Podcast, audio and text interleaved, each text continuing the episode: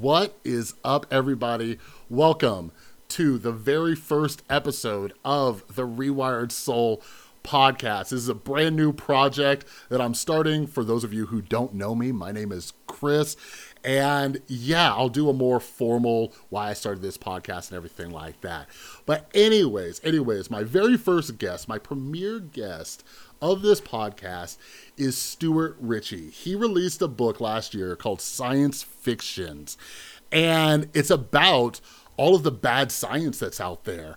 And I really got interested in this subject after watching an episode of uh, Last Week Tonight with John Oliver, where he was kind of shining a light on how many studies are out there, or like when the news is like citing studies and how many of these are like terrible studies. Like, like one of them, you know, was like, oh, hey, uh, like farts can cure cancer. Like some news station was running that story. And it's like, what are you doing? So, uh, I started reading books uh, about this, and Stuart's was one of the first ones that I picked up, and it really got me interested. And in this conversation that I had with him, I asked him, you know, what can we look for and why do these things matter? And you know we talk about the the placebo effect and all sorts of interesting things. But what i love about this conversation too is that stuart has some great great great practical solutions uh, to all these issues going on in the science community. So, anyways, without further ado, let's get started with the very first episode. And you got to make me a deal. If you enjoy this episode, make sure you follow or subscribe, whatever platform you're listening on, because we'll be releasing new episodes every week. So, here we go. Let's meet Stuart.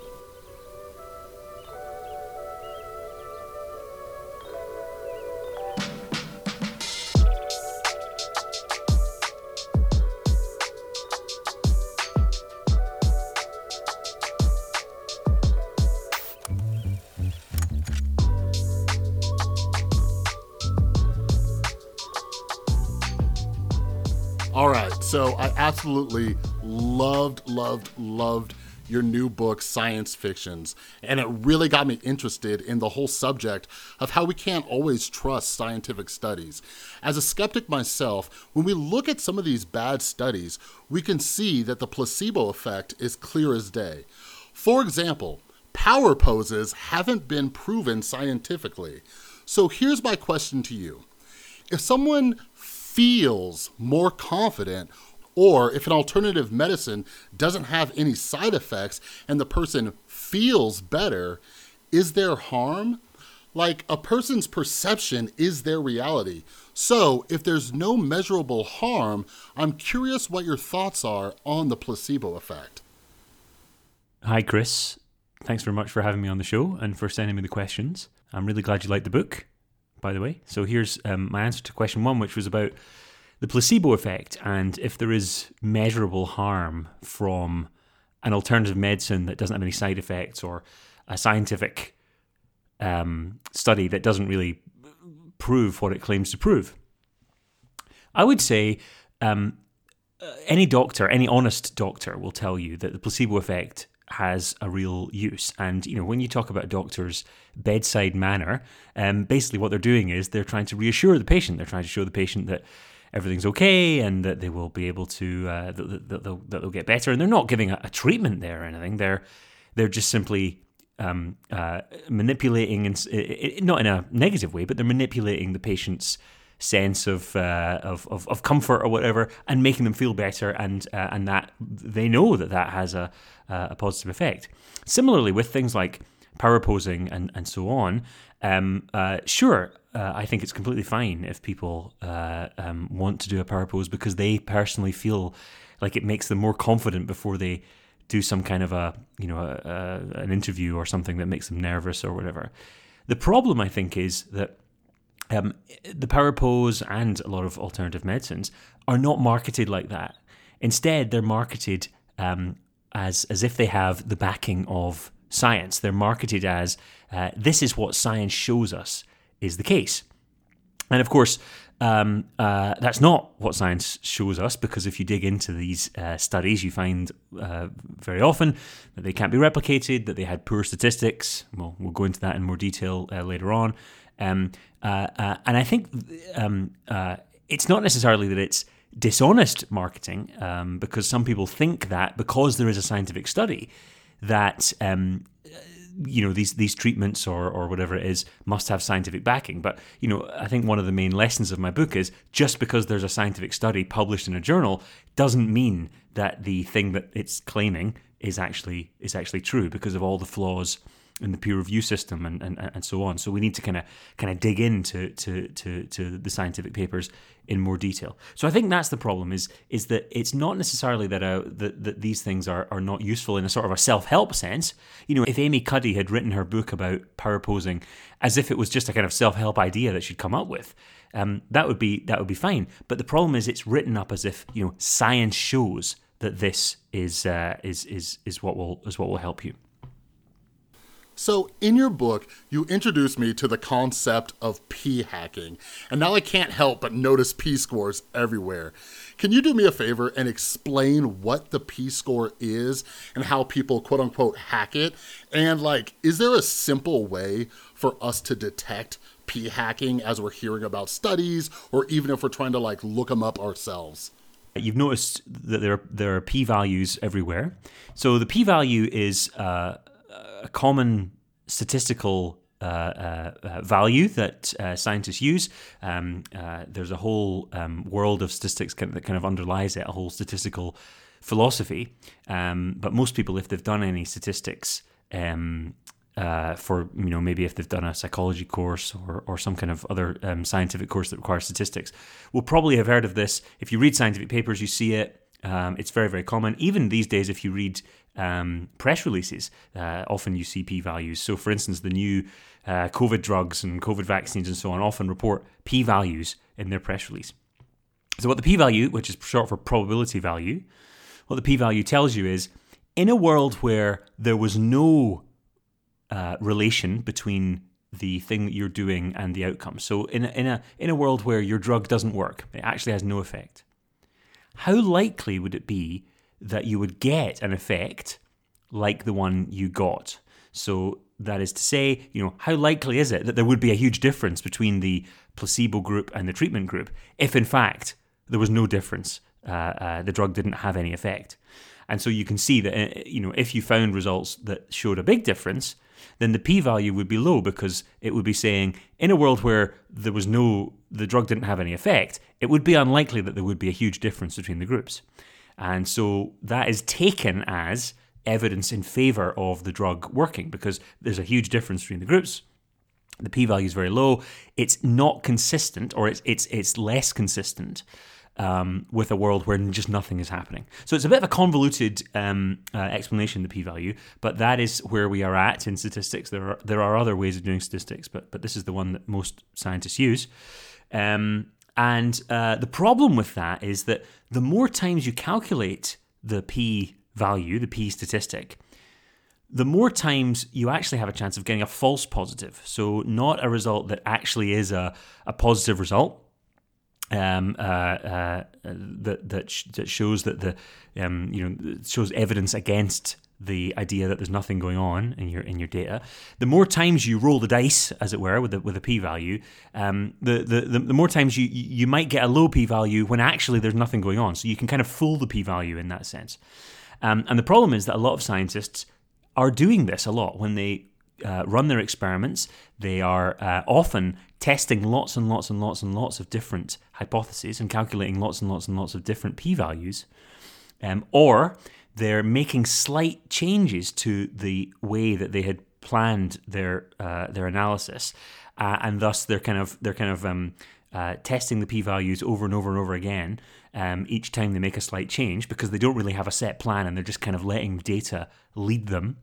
Um, so the, the, the, the, the problem there is that um, uh, they're calculating lots and lots of p values and increasing the chances of a false positive. And so if you only report the p values, uh, uh, you know, a few of those p values, a selection of those p values, it can look a bit misleading because if you calculate only one p value and it's really low, then uh, that might be quite convincing. But if you've calculated 50 p values and one of them's quite low, well, actually, by chance, one of them would probably be quite low anyway. So um, it's much less convincing evidence uh, in favor of whatever it is that you're arguing for. So um, uh, that's the that's the fundamental problem, uh, and that's been called p hacking because you can do it deliberately. You can just keep testing things until eventually you find a low p value, and scientists uh, have generally converged on this idea that a p value less than 0.05 uh, is what counts as statistically significant. So you can keep testing things until you find a statistically significant p value, and then you end up um, uh, uh, uh, in a world where you've probably got a false positive result. And that's probably what's happened in many of these cases where uh, other scientists came along uh, and failed to replicate the, the, the the findings that had originally been been published in the literature. Yeah, like that's that's what's kind of crazy is that there's so many different studies out there like you mentioned like you know the covid vaccines and things like that but there's so many studies out there and i don't think a lot of us realize that the numbers we're looking at or or the way they test and that's what i loved about your book is that sometimes the the scientists and the people doing this research can actually manipulate that data with something like p hacking where their results were just were just chance and it was the luck of the draw and they decided to you know use that for the study. Um, so so next question. One of your main arguments is that the whole system of scientific research is flawed and researchers need funding and have to get results just to continue their research. And this can lead to their biases or just different types of poor research practices. So, if it were up to you, how would you solve this problem so researchers could be more ethical with their studies while also maintaining their job? Well, I think researchers have to be uh, a lot more transparent. So I think um, journals where you know scientific journals which are publishing people's research need to be much more uh, um, uh, uh, need, to, need to force researchers to be much more open and transparent about exactly what they've done. So, for instance, journals could ask researchers to uh, post up a, a, an analysis plan of what they had planned out before they touched any of the um, of, of, of the data, um, and uh, uh, in some cases, they could ask them to post that plan before they even collect any of the data. So, you know, before they go out and run the trial, before they go out and, and collect any of the data that they're that they're doing, so that they have a clear plan and they can't get into this p hacking thing where they just kind of meander through the data and let the data kind of lead them, uh, uh, which can often lead to lots and lots of false positive results. So, so my, um, you know, one, one, one thing that I really think would make a big difference is if if um, uh, journals uh, made researchers uh, plan things out before they said, okay, we'll publish your study. Another thing is, is that I think researchers could provide their data a lot more often. They could post their data online. It's really easy to do it now. Uh, instead of you know hoarding their data, keeping it in some kind of secret folder, um, uh, they can make their data open to the world, so that we reduce the amount that we have to just take scientists' word for it. Uh, taking people's word for it is, is the opposite of science. You know, in the UK we have the the Royal Society, which is the kind of the, the one of the kind of scientific organisations. And uh, the, the motto of the Royal Society is nullius in verba, which is Latin for uh, take nobody's word for it. So in science, you're meant to show people. You're not meant to just ask them to take it on faith. You're meant to show people stuff. And so I think that's um, one of the, the most important uh, aspects of the whole idea of the open science movement that we should have everything out in the open as much as possible. Now, of course, there are some scientific data sets that you don't want to put out in the open. Um, uh, you know, something about how to make a nuclear bomb or uh, how to develop a new coronavirus that's even more um, virulent, or um, people's genetic data, or something like that. So you don't want to put all that online. Um, but there are ways of making data open for probably the majority of scientific experiments that uh, uh, that, that, that would make the whole process a lot uh, uh, uh, more transparent. You know, it's it's still possible, and it has happened, unfortunately. But but if you have put all your data online, it's much less likely that that data is fraudulent, right? Because someone's going to notice if it's online. Whereas if you keep all the data to yourself, well, who knows? Maybe uh, maybe you haven't interpreted it properly. Maybe you've made the data up, and no one no one can tell.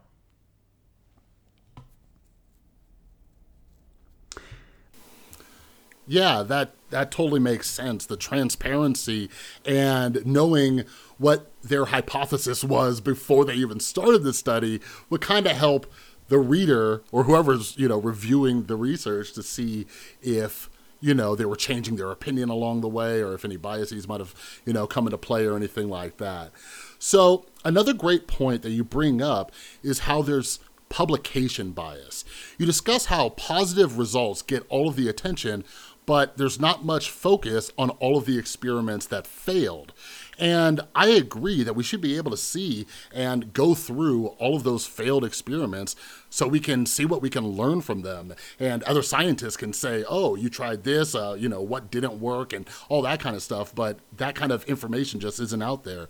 So, what are the main challenges that prevent people from publishing failed experiments as well as people looking into them? And also, what's some kind of practical solution that someone like you would come up with? The problem with science is it's a bit like the media, right? Um, the media really like exciting, flashy stories that can get lots of people to click on them, that can get lots of people's attention. Um, science is a similar system. It has uh, a bias towards uh, results that people will want to cite in their future studies. Um, and actually, it feeds into the media too because it has a bias towards results that people want to click as well, that, that can get press headlines.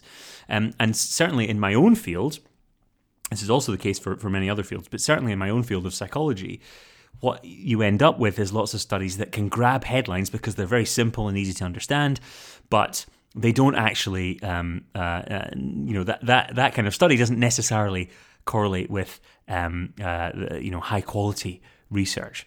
Um, and uh, if we emphasize research that's just has positive, flashy, exciting results, then we're going to miss a lot of um, uh, uh, uh real research that's maybe uh, more robust but less flashy.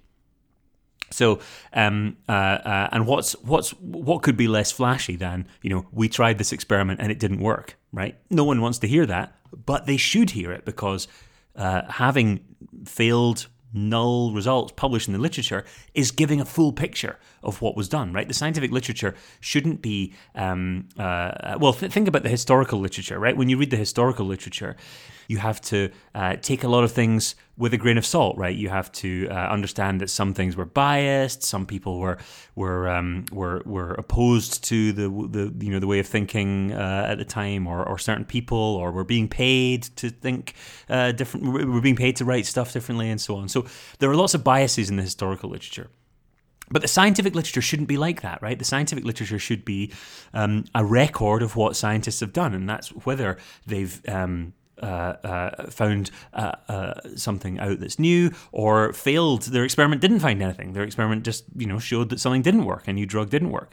So the scientific literature should be an unbiased picture of what's happened in the past but actually it's the opposite of that. It's it's it's very very biased towards positive results um, and so on. And i actually think um, you know, going back to my previous answer um, about how to uh, how to do better research, I think one of the ways of avoiding publication bias, as well as you know making people aware of it and so on. One of the one of the, the, the ways of avoiding it is to have researchers register their analysis before they touch any of the data.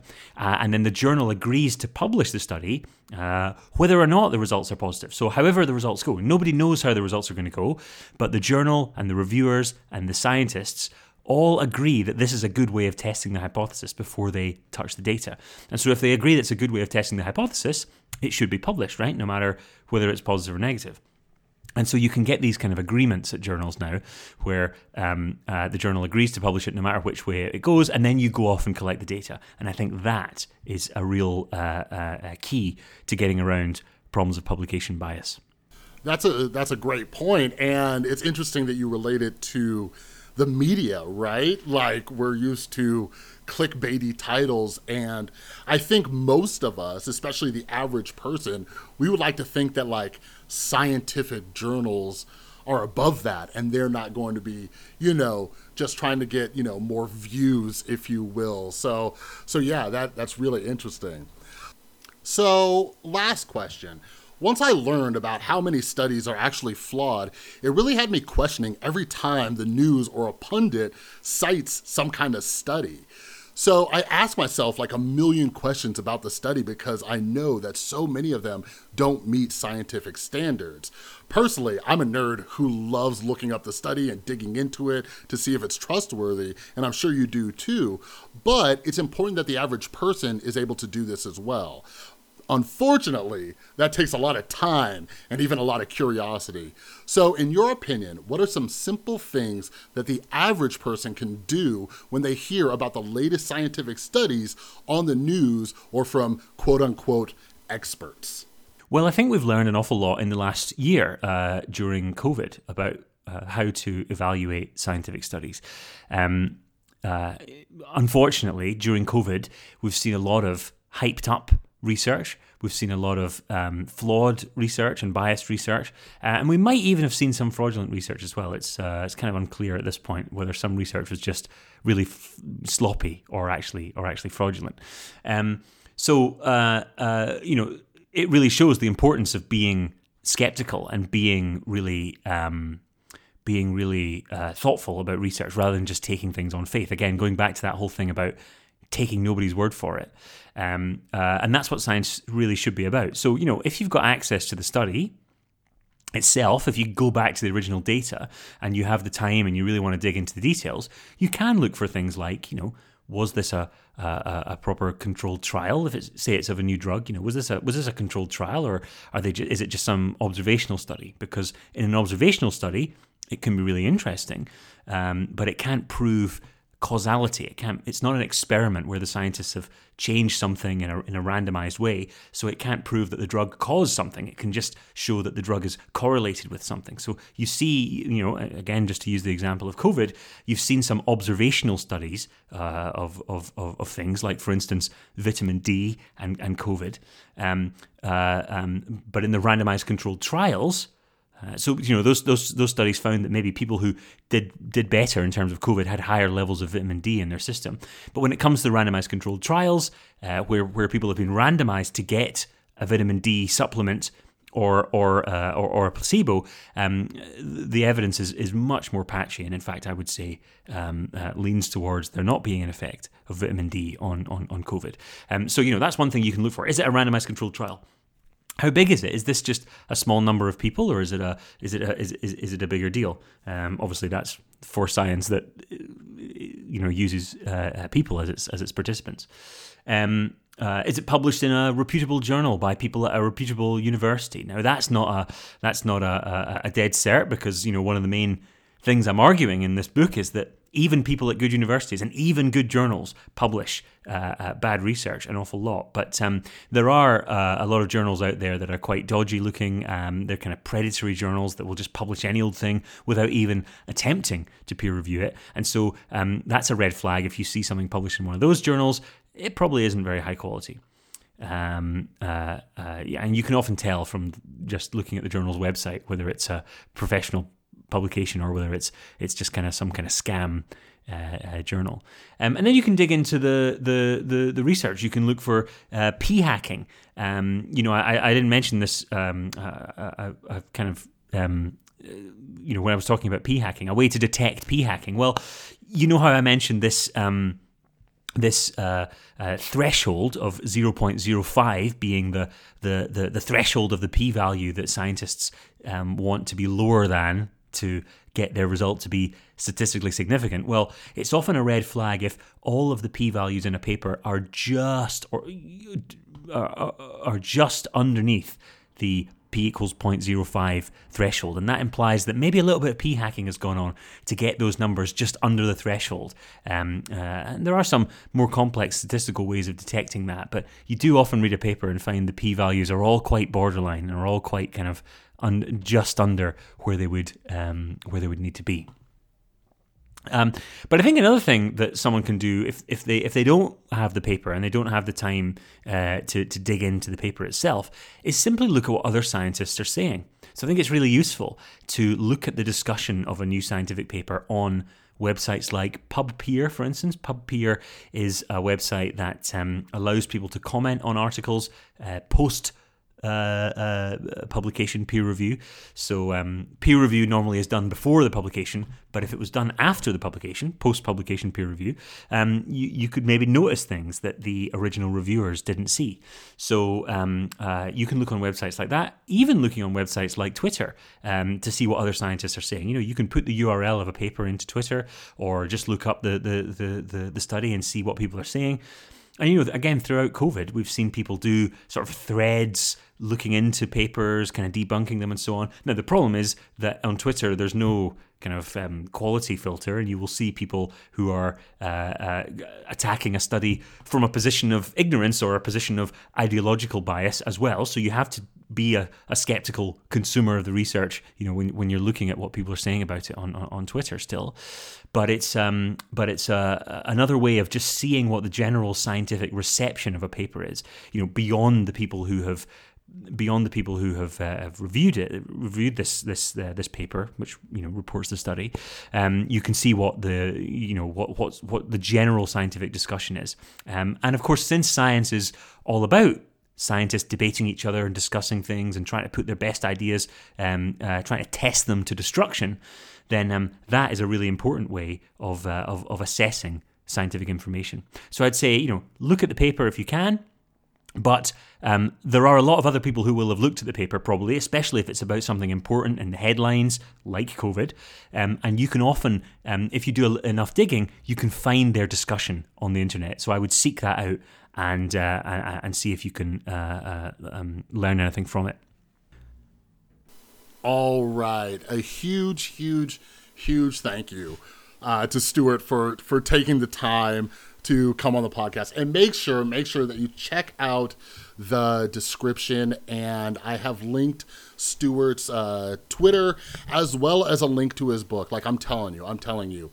I binged this book in probably a day or two I loved it so much. Like, if you found anything interesting from this conversation, like, go check out the book. I, I know I'm definitely going to be reading it again because this was one of the first books I read where I was like, yeah, yeah, I need to, I need to like look at stuff and kind of like Stuart was saying towards the end there, like, see what other people are saying about this.